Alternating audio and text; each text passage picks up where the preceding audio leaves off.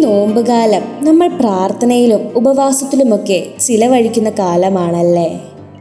നമ്മുടെ പ്രാർത്ഥനയിൽ നാം വരുത്തുന്ന ഏറ്റവും വലിയ തെറ്റെന്താന്ന് വെച്ചാൽ നാം വളരെയധികം സംസാരിക്കുകയും എന്നാൽ അതിനേക്കാൾ ഒത്തിരിയേറെ കുറവ് ശ്രദ്ധിക്കുകയും ചെയ്യുന്നു എന്നതാണ്.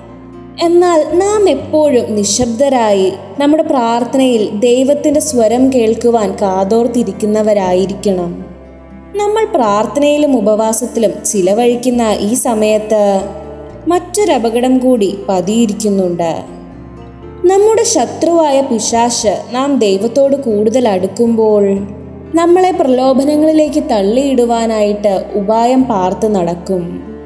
അതെ ഒന്ന് പത്രോസ് അഞ്ചാം അധ്യായം എട്ടാം തിരുവചനത്തിൽ ഇങ്ങനെ പറയുന്നുണ്ട്. നിങ്ങളുടെ ശത്രുവായ പിശാശ് അലറുന്ന സിംഹത്തെ പോലെ ആരെ വിഴുങ്ങണമെന്ന് അന്വേഷിച്ച് ചുറ്റി നടക്കുന്നു. ഒരിക്കൽ ഒരു പിതാവ് തന്റെ മകനെ ബാസ്കറ്റ്ബോൾ കളിക്കുവാൻ പഠിപ്പിക്കുകയായിരുന്നു. പലപ്പോഴും എങ്ങനെയാണ് ആ ബോൾ ബാസ്ക്കറ്റിലേക്ക് ഇടേണ്ടതെന്ന് അപ്പൻ മകനെ കാണിച്ചു കൊടുത്തു. എന്നാൽ ആ കുട്ടി പല പ്രാവശ്യം ശ്രമിച്ചിരുന്നുവെങ്കിലും അവസാനം പരാജയപ്പെടുകയാണ് ഉണ്ടായത്. അവസാനം ആ കുട്ടി പിതാവിനോട് ഇങ്ങനെ പറഞ്ഞു. അപ്പൻ ഉയരം കൂടുതലുള്ളതുകൊണ്ട് ആ ബോൾ ബാസ്ക്കറ്റിലേക്ക് ഇടുവാൻ ഒത്തിരിയേറെ എളുപ്പമാണ്. എന്നാൽ എനിക്ക് പൊക്കം കുറവായതിനാൽ ഞാൻ വളരെയേറെ ബുദ്ധിമുട്ട് വേണം ഈ ബോൾ ബാസ്ക്കറ്റിലേക്ക് ഇടുവാൻ. ഇതുപോലെ തന്നെയാണ് നമ്മുടെയൊക്കെ ജീവിതവും. പരീക്ഷകളും പ്രതിസന്ധികളും എല്ലായിടത്തും ഉണ്ടാകും. എന്നാൽ അത് ഓരോരുത്തരും ഫേസ് ചെയ്യുന്ന രീതിയിലാണ് വ്യത്യാസമുണ്ടാകുന്നത്.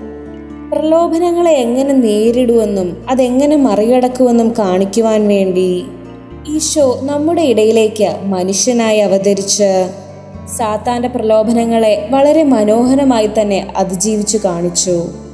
ഹെബ്രായ എഴുതിയ ലേഖനം നാലാം അധ്യായം പതിനഞ്ചാം തിരുവചനം നമ്മോട് ഇങ്ങനെ പറയുന്നുണ്ട്. നമ്മളുടെ ബലഹീനതകളിൽ നമ്മോടൊത്ത് സഹകരിക്കുവാൻ കഴിയാത്ത ഒരു പ്രധാന പുരോഹിതനല്ല നമുക്കുള്ളത്. പിന്നെയോ ഒരിക്കലും പാപം ചെയ്തിട്ടില്ലെങ്കിലും നമ്മെപ്പോലെ തന്നെ പരീക്ഷിക്കപ്പെട്ടവനാണവൻ.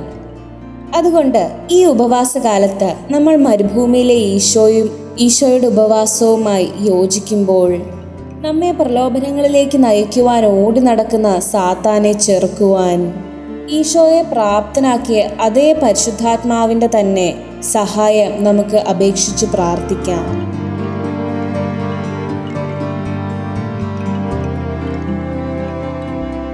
Listening to Heavenly Voice from Caris Youth.